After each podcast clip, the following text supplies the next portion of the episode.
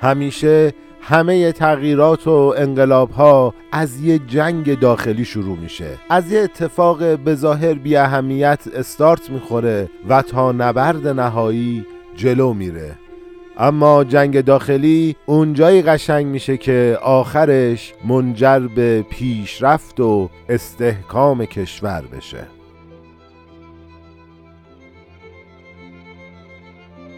مرگا به من که با پر طاووس عالمی، یک موی گربه وطنم را عوض کنم. درود به روان پاک همه شهیدان راه آزادی، درود به همه مردم شریف ایران. شما شنونده 30مین اپیزود پادکست ایران و انقلاب هستید که در روز شنبه 9 اردیبهشت ماه 1402 با روایت من مجتبی شایسته منتشر میشه. خب همونطوری که میدونید فصل دوم پادکست ایران و انقلاب به روایت اتفاقهای بعد از انقلاب مشروطه میپردازه. ما توی اپیزود 25 و 26 اومدیم یه خلاصه از فصل اول رو برای شما روایت کردیم، برای اینکه اگه کسی توی فصل دوم همراه ما شد بتونه با شنیدن این دو اپیزود یه دید کاملی نسبت به مشروطه و اتفاقاتی که توی فصل اول روایت کردیم داشته باشه. اما توی اپیزود قبل دیدیم که اولین کودتای ایران مرداد 1332 نبود. محمد علی شاه اولین کودتای ایران رو توی خرداد پرحادثه 1287 با کمک دولت روس و با ایجاد حکومت نظامی توسط کلنل یاخوف توی تهران و به توپ بستن مجلس توی ایران رقم میزنه. شاه بعد از اینکه کودتا کرد و حکومت نظامی اعلام کرد، با کمک سفارت عثمانی همه سردمدارای مشروطه رو اعدام کرد و فکر کرد که با پیروزی بر پایتخت نبرد رو برده و دیگه قرار نیست که اتفاقی بیفته. اما داستان یه جور دیگه رقم میخوره و توی این اپیزود ما اونو روایت میکنیم.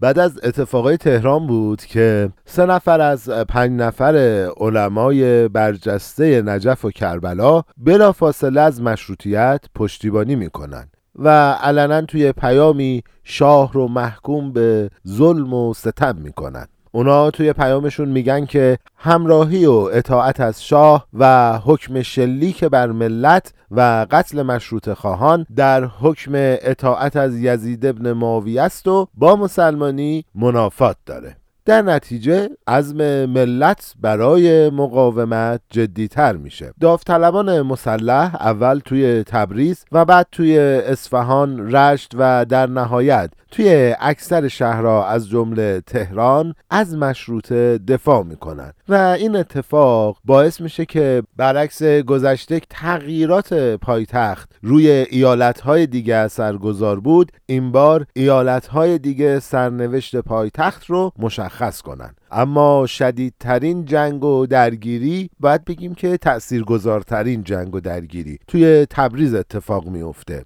انجمن ایالتی بعد از اینکه از کودتا خبردار میشه بلافاصله دست به تغییرات درونی میزنه و افرادی که سوس عنصر یا محافظه کار بودن رو بیرون میندازه. در غیاب مجلس شورای ملی خودش یه دولت موقت رو توی آذربایجان تشکیل میده و از اون طرفم انجمن اصناف میاد و اعتصاب گسترده دیگه‌ای رو توی بازار مرکزی شروع میکنه و شیخ الاسلام هم، فکر میکنم شیخ الاسلام رو یادتون باشه دیگه، توی زمان ناصرالدین شاه اسمش اومده بود، و شیخ الاسلام هم خواستار تشکیل مجدد و فوری مجلس میشه.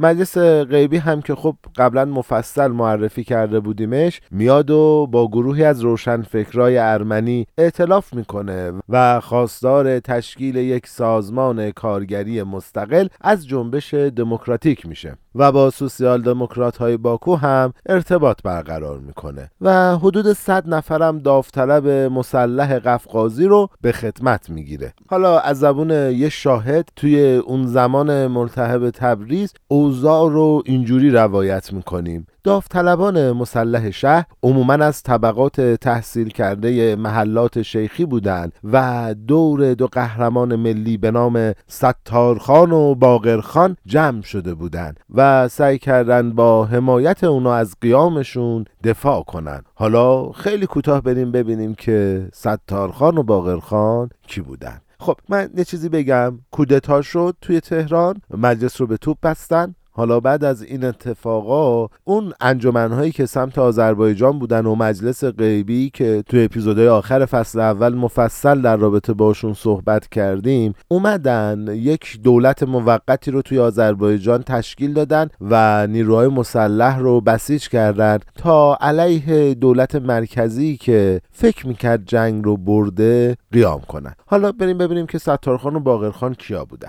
ستارخان در گذشته لوتی و دلال اسب بود و توی محله اصلی شیخی سمت کت خدایی داشت و باقرخان یه خشتمال ماهر و لوتی معروف کت خدای محله کناری ستارخان بود. کتاب میگه مشروطه خواهان محله های طبقه متوسط نشین شیخی و ارمنی امیرخیز خیابان رو تصرف میکنن و سلطنت طلبان هم به رهبری امام جمعه محلی و با حمایت قبایل شاهسوند توی محلات فقیرنشین متشرعه سرخاب و دوچی سنگر گرفتن. یکی از مجاهدا توی خاطراتش نوشته که روحانیون محافظه‌کار با مرتد، بی ایمان، ضد خدا و خطرناک خوندن لیبرال ها مردم عادی رو فریب میدادن و اونا رو نسبت به لیبرال ها بدبین میکردن. من توی فصل اولم گفتم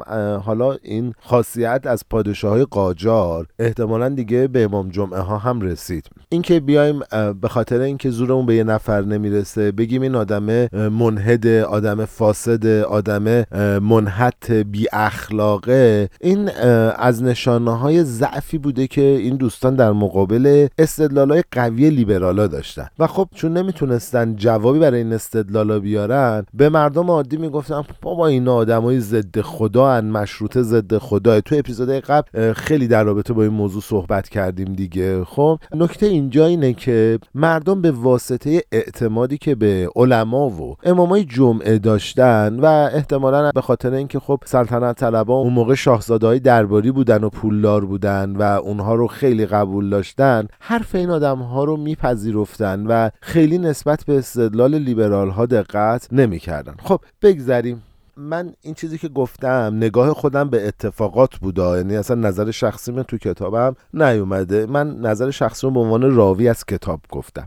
بریم سراغ کتاب. احمد کسروی هم به عنوان یکی از شاهدهای عینی جنگ داخلی تبریز یه روایت داره که ما یه قسمت‌هایشو با هم دیگه میخونیم. اون میگه که این پیش آمد میرسانید که چنان که در شورش فرانسه در پاریس رخ داد، گروه بیچیزان و پابرهنگان پیش آمدند و کم کم چیره میگردند و این خود نشان آن است که شورش ریشه دوانیده و خاصیت خود را نشان داده است. این خاصیت شورش است که یک توده نخست دست به هم داده و خود را از زیر دست خود کامگان و درباریان بیرون می آورند و سپس گروه بیچیزان و سختی کشان پیش آمده به کینه‌جویی از توانگران می پردازند. خب ما توی همون فصل قبلی که داشتیم ساختار مشروطه رو و ساختار مجلس رو مطرح میکردیم گفتیم دیگه توی مجلس اول هیچ جایگاهی برای قشر فقیر و فرودست ندیده بودن و اصلا نیازهای مالی و اقتصادی اونها رو مد نظر خودشون قرار نداده بودن و این بزرگترین باگی بودش که سبب شد مردم با سلطنت طلبا و البته روحانیون محافظه کاری مثل شیخ فضلالله نوری متحد بشن و به اونها اعتماد کنن و علیه مشروطه قیام کنن. خب کنسول انگلیس هم توی همون زمانی گزارش میده که انجمن ایالتی ناتوان از مقابله با تورم و تبلیغات ارتجاعی از یک قیام عمومی وحشت دارد، تا جایی که یکی از اعضای انجمن به همکارانش هشدار داده بود که ارتجاعیون به هیچ کس و هیچ چیز توجه نخواهند کرد. در نتیجه محلات فقیرنشین و پرجمعیت به مراکز ارتجاع تبدیل شده بود و طبقه متوسط نشین به سنگر مشروطه، یعنی قشر ضعیف به امام جمعه‌ای که از سلطنت طلبا حمایت کرده بود اعتماد کرده بودند. قشر متوسط هم خب طبیعتاً به رهبری ستارخان و باقرخان به دفاع از مشروطه می پرداختند. خب توی جریان این زد و خوردا کتاب میگه که مشروطه خواهان با استفاده از نارنجک‌های دستی که از قفقاز آورده بودن صفوف دشمن رو در هم شکستن و سنگرهاشون رو ویران کردن و بعد از وارد کردن یه تلفات سنگین اونها رو شکست دادن و بعد از آزادسازی شهر اومدن و شاهسوانهای مسلح و روستایی‌های خشمگین رو محاصره کردن. خب روستایی هم طبیعتاً مثل فقیران شهرنشین مشروطه خواهان رو مرتد میدونستن دیگه و طبیعتاً از اونا متنفر بودن. دلیلش هم توی همین 2-3 تا اپیزود قبل گفتیم. خب توی ناحیه‌های دیگه جدا از تبریز جنگ و درگیری شدت کمتری داشت، اما باید بدونیم که اونها هم تعیین کننده بودند. توی رشت 4 تا روشنفکر مسلمان و 3 تا ارمنی رادیکال به رهبری یپرم خان صاحب یک کارخونه آجرپزی یک کمیته مخفی به نام کمیته ستاره رو تشکیل دادند و با گروه‌های دیگه‌ای مثل سوسیال دموکرات‌ها، انقلابیون سوسیال و داشناک‌های ارمنی قفقاز ارتباط برقرار کردند. ببین من قبل از اینکه برم سراغ ادامه اپیزود 2 تا تعریف دارم. این 2 تا تعریف رو ببینیم. یکی شخصیت یپرم خانه که به نظرم شخصیت مهمی توی اتفاقات بعد از کودتا داره. یپرم خان اصالتاً روسی بوده، بعد میاد توی ارمنستان و بعد میاد توی رشت یه کارخونه آجرپزی دایر میکنه و یه شخصیت والایی داشته. در نهایت یپرم خان وقتی که کلی جنگ هم پیروز میشه و تأثیرهای خیلی خوب و مثبتی توی اتفاقات بعد از مشروطه فتح تهران و قزوین داشته، توی یه جنگی توی کرمانشاه کشته میشه و همه کسایی که در رابطه با این آدم صحبت میکنن از اون به نیکی یاد میکنن. من وقتی که داشتم در رابطه با شخصیت یپرم خان میخوندم دیدم که یه عده آدم رو محکوم کرده بودن، میگفتن که توی صدور حکم اعدام شیخ فضلالله دست داشته و خب برنامه فرار حیدرم اغلی رو داشته، یه واقعی توی پارک عطابک اتفاق افتاده اونجا نقش داشته. اما توی همه اینها وقتی که یه خورده رفتم گشتم مطالعه کردم دیدم که این آدم اتفاقا تاثیرات مثبتی تو همه اون اتفاقا داشته و عکس این اپیزودم اتفاقا عکسی هستش که این آدم نشسته. اگه میخواید در رابطه با یپرم خان اطلاعات بیشتری داشته باشید حتما سرچ کنید، اطلاعات خیلی خوبی هست. حوصله پادکست خارجه، منم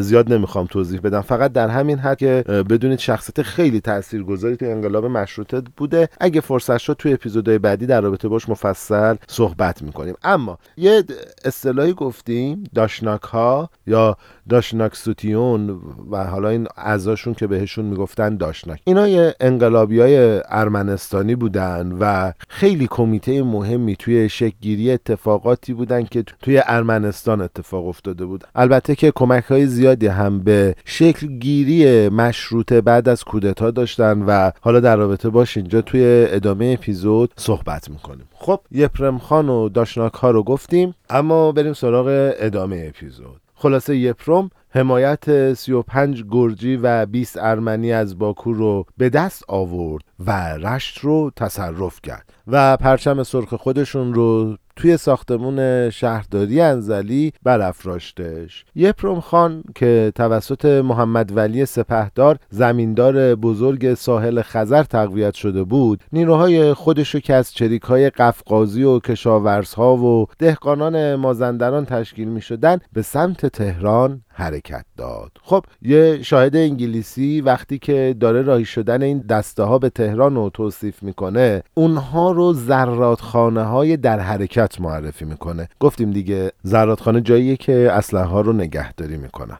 توی اصفهان هم سمسام السلطنه که تازه مقام ایلخانی رو به سود امیر مفخم از جناح حاج ایلخانی از دست داده بود، نیروهای قبیله‌ای خودش رو جمع کرد و با سردار اسعد بختیاری که از کمیته انقلابی تهران بود متحد شد. توی عکسی که کاور اپیزود هست، یپرم خان کنار سردار اسعد بختیاری نشسته. یادتونه دیگه ما اپیزود 6 قسمت اول مفصل در رابطه با بختیاریا حرف زدیم و حتما اون اپیزود رو بشنوید، خیلی اپیزود مهمیه، روابطی که داشتن و اتفاقاتی که افتاده. سمسام السلطنه تونست درگیری‌های قدیمی که مربوط به زمین بین خانواده‌های خودشون و طایفه اعراب بود رو حل کنه و اصفهان رو تصرف میکنه. نیروهای خودش و داوطلبای افغانی رو برمی‌داره و میره سمت تهران. خب چند تا گروه و دسته الان در حال حرکت به سمت تهرانن. باید بگیم که این حرکت به سمت تهران همه داستان نیست دیگه. کتاب تعریف میکنه که این اتفاقا، یعنی تصرف تهران و رشت و تبریز، الهام بخش مردم توی شهرهای دیگه شد و توی بوشهر و بندرعباس شوراهای محلی امور اداری و اجرایی رو به دست گرفتن و توی کرمانشاه هم مشروطه خواها بعد از بیرون کردن سلطنت طلبا یه حاکم جدید برای خودشون انتخاب کردن. مشروطه خواها توی مشهد هم با همکاری اصناف بازار دست به اعتصاب زدن و حاکم سلطنت طلبی که از سمت حکومت براشون منصوب شده بود و دستگیر کردن. بچه ما الان واقعا وسط یه جنگ داخلی هستیم، یعنی هر کسی یه گوشه کشور داره یه کاری میکنه. شاید اگه اون موقع ما توی اون دوران زندگی میکردیم خیلی خوشبین به اینکه یه حکومت مرکزی قدرتمند شکل میگیره نبودیم و فکر میکردیم که دیگه ایران نابود شده، اما الان وسط یه جنگ داخلی هستیم که آخرش هم خیلی خوبه دیگه، چون تاریخ و گذشته. ما وارثان دردهای بیشماریم، ما گریه های چشم های انتظاریم، ما سرزمینی دور و تنها در غباریم، ما چیزی به غیر از غم به غیر از هم نداریم، ما حسرت یک خنده دنبال داریم، ما خسته از این روزهای. خب وسط این جنگ داخلی یه جمعیت جدیدی به وجود اومدن به اسم جمعیت مجاهدین. اینا هیچ ارتباطی با مجاهدین خلق فعلی ندارن. این واقعیتش اینه که تصویری که من از مجاهدین خلق دارم، بمبگذاری و کشت و کشتار توی اوایل حالا دهه 60 هستش و من اصلا تصویر خوبی ندارم، حداقل برای شخص من. بریم ببینیم جمعیت مجاهدین که متفاوت از مجاهدین خلق هستن کیا بودن. گروهی از رادیکال‌های آذری جمعیت مجاهدین رو تشکیل دادن و با سوسیال دموکرات‌های باکو ارتباط گرفتن و یه اعلامیه بلندبالا رو منتشر کردن. توی این اعلامیه که اولین برنامه سوسیالیستی منتشر شده در ایران بود، دفاع مسلحانه از مشروطیت، دستیابی به عدالت اجتماعی و برابری تدریجی از طریق پارلمان، دادن حق رأی به همه شهروندان بدون توجه به مذهب و طبقه، توزیع مجدد کرسی‌های مجلس بر پایه جمعیت هر منطقه، تضمین حق انتشار، بیان، تشکیل سازمان، انجمن و اعتصاب، ایجاد مدارس رایگان و عمومی برای همه کودکان، بیمارستان و درمانگاه‌های رایگان برای فقرای شهری، فروش روستاها و املاک اضافی سلطنتی به دهقانان بیزمین، وضع مالیات بر درآمد و ثروت به جای مالیات بر خانواده، 8 ساعت کار روزانه و 2 سال خدمت نظام وظیفه اجباری خواسته و پیشنهاد شده بود. خب حالا بریم ببینیم تو تهران توی این جنگ داخلی چه خبره و داره چه اتفاقایی رقم میخوره. با قیام ایالت‌ها و به هم پیوستن دو گروه مسلح طرفدار مشروطه، موقعیت سلطنت طلبها توی تهران به شدت ضعیف شد. بانک‌های خارجی هم از اینکه بیان اعتبار بیشتری به قزاق‌ها و نیروهای قبیله‌ای بدن خودداری میکنن. از اون طرف بزرگای دربار هم که بیشتر دارایی‌هاشون رو خرج کرده بودن، نتونستن یه منبع درآمد جدید پیدا کنن و 300 تاجری هم که تو اپیزود قبلی گفتیم به پادشاه کمک مالی کرده بودن به دربار فراخونده شدن و بلافاصله به سفارت عثمانی که ظاهراً حامی شاه و درباریا بود فرار کردند. از اون طرف هم تو جبهه مشروطه خواهای داخل شهر بزرگان اصناف اعتصاب جدیدی رو توی بازار به راه انداختن و بعضی از رهبرای مخالف هم که توی جریان به توپ بستن مجلس فرار کرده بودن دوباره برگشتن و مشغول سازماندهی پیروان و طرفدارانشون شدن. توی 22 تیر ماه سرانجام یپرم خان و سمسام السلطنه به تهران رسیدن و داوطلبای مسلح شهر با باز کردن دروازه های اصلی به پیروزی زودرس دست پیدا کردند. موقعی هم که سلطنت طلبها از سطح شهر پراکنده و متواری شدند، محمد علی شاه مات شده‌ای بود که به سفارت روسیه پناهنده شده بود و تاج و تخت سلطنت رو گذاشته بود و فرار کرده بود. پس به این ترتیب جنگ داخلی ما به خوبی و خوشی به پایان رسید.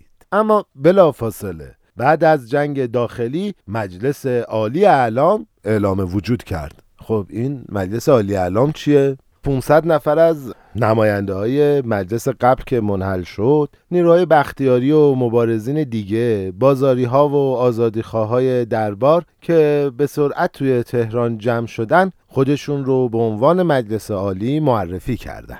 این مجلس به عنوان جایگزین مجلس شورای ملی عمل کرد و محمد علی شاه رو خلع کرد و پسر 12 سالش یعنی احمد رو به عنوان شاه تعیین میکنند و عضدالملک سالخورده و ایلخان لیبرال ایل قاجار رو به عنوان نایب السلطنه انتخاب کردند. خب ای وای، ما تو اپیزود قبلی گفتیم شما اومدید مشروطه کردید، دوباره چرا شاه انتخاب میکنی؟ من واقعا نمیفهمم، متوجه موضوع نمیشم. خب میدونید پادشاهی اشتباهه، چرا دوباره یه پادشاهو میذارید بالا؟ هنوز 1 ماه نیست از به توپ بسته شدن مجلستون گذشته، دوباره پادشاه انتخاب میکنید. یعنی اصلا انگار تو باور ایرانی‌ها اون موقع نبوده که پادشاه نداشته باشن، مملکت بدون پادشاه میشه.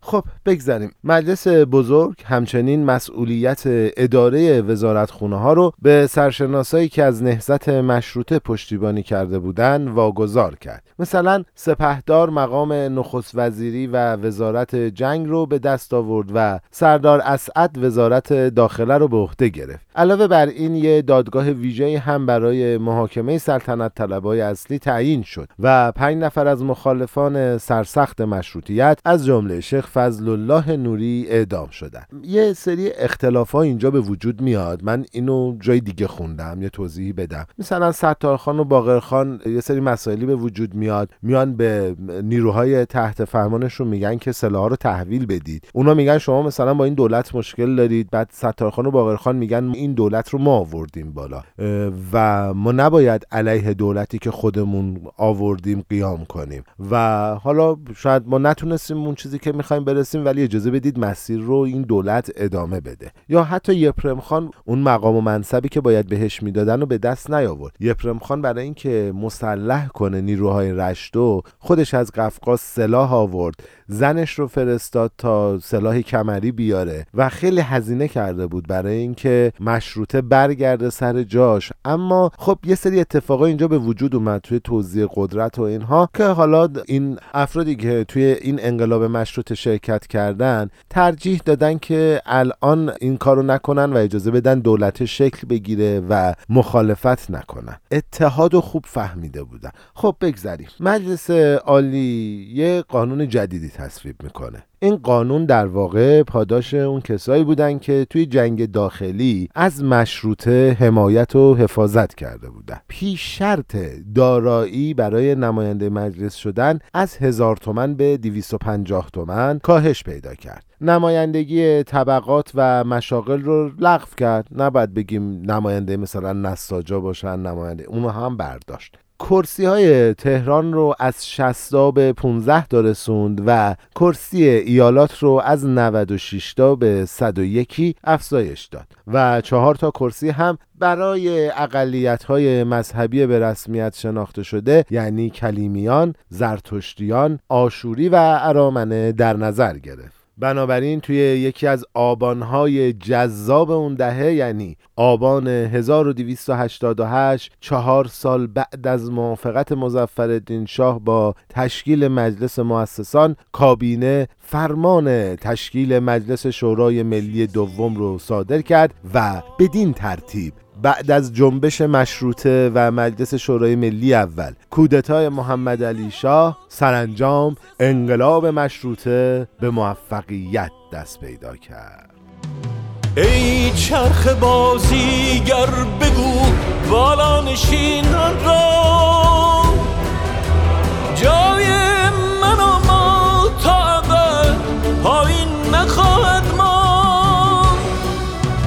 فریاد این غمخوان خاموشی نخواهد داشت، فرهاد این افسانه بی شیرین نخواهد ماند، فرهاد این افسانه بی شیرین نخواهد ماند.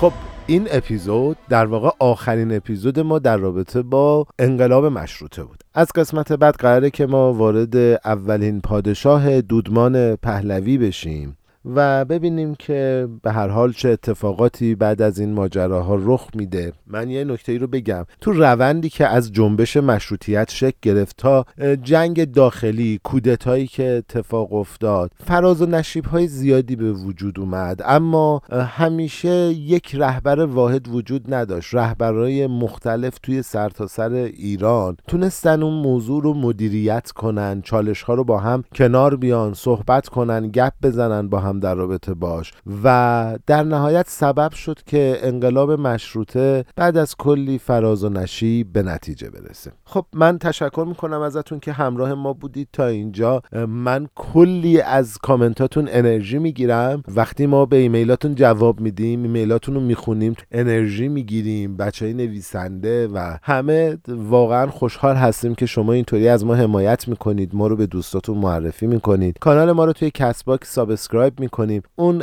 دوستای عزیزی که منت میذارن به ما و با هر عددی ما رو حمایت میکنن، نمیدونید چقدر ما خوشحال میشیم. یه اپیزود برای ساختش زحمت چند نفر آدم رو داره. ما بیشتر از 500 نفر ساعت توی یه هفته زمان میذاریم تا بتونیم متن اپیزود رو تولید کنیم، ضبط کنیم و منتشر کنیم و این امید رو داریم که به عنوان یک تاریخ شفاهی موندگار باشیم و کنار شما به آگاهی اجتماعمون توی ایران کمک کنیم. من از همه بچهای گروهمون تشکر میکنم. اون کسایی که اسمشون رو میارم زحمت زیادی میکشن. احمد اسداللهی، محمد حسین منصوری و خانم آقاخانی توی این اپیزود کنار من بودن. از شما هم ممنونم که ما رو میشنوید، به دوستاتون معرفی میکنید. خب من یه نکته هم بگم که هفته قبل یادم رفت بگم، هفته قبل جهانی سعدی بود، بعد ما پادکست رو منتشر کردیم، گفتم وای من یادم رفت بگم شعر آخر ما یه قسمتی از یک شعر زیبا از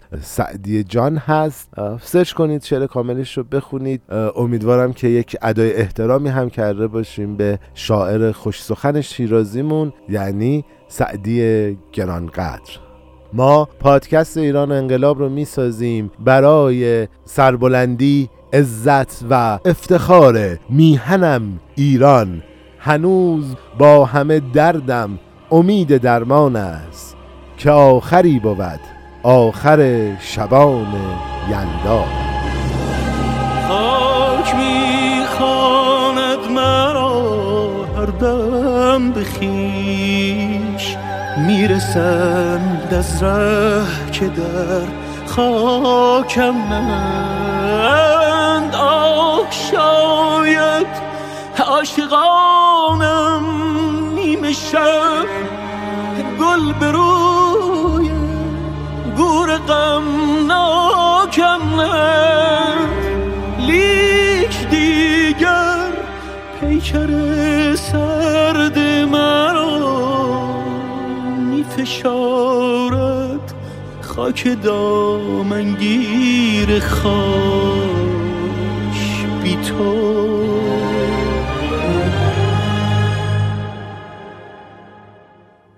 بی تو دور از ضربه های قلب تو قلب من میپوسد آنجا زیر خاک.